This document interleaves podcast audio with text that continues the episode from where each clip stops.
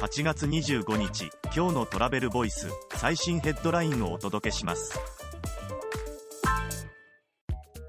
e スポーツは新たな観光市場となるか観光局も注目そのポテンシャルを専門家が考察した外伝 TTG アジアはアジアにおいて e スポーツが観光を活性化する可能性についてレポート。単なるイベント開催だけでなくファン化やリピート化など何度も訪れてもらえるような戦略が求められる。次のニュースです。観光のサステナブル度ランキング2023トップ国はスウェーデン。世界の消費者の8割が追加料金を許容。ユーロモニター社がサステナブルトラベルインデックス2023を発表国別トップは前年に続きスウェーデン。都市別トップはメルボルン。世界の消費者のうち80%近くがサステナブルな旅行のためなら通常よりも10%以上高い料金を払うと回答。次のニュースです。世界の航空旅客流動のバロメータードバイ国際空港の旅客数がコロナ前を上回る。2023年上半期は4160万人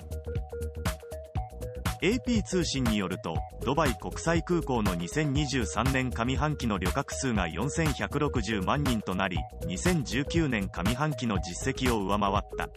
いち早く観光客の受け入れを再開したことも旅客の早期回復に。2023年上半期の海外からの観光客数は約855万人。次のニュースです。キャセイ航空法人向けプログラムを刷新法人口座でマイル獲得を可能に社員の個人口座への譲渡も。キャセイパシフィック航空は法人向けのプログラムビジネスプラスを刷新。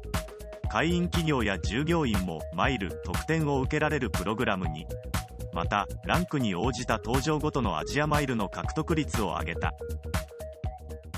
次のニュースです。ヤフー、ヤフーマップで目的地周辺の360度パノラマ表示を開始、目的地探しにも、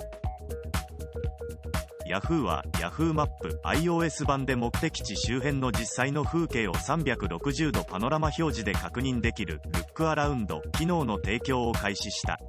Apple 社の iOS で提供されている機能に対応。記事の詳細はトラベルボイス .jp で。ではまた明日。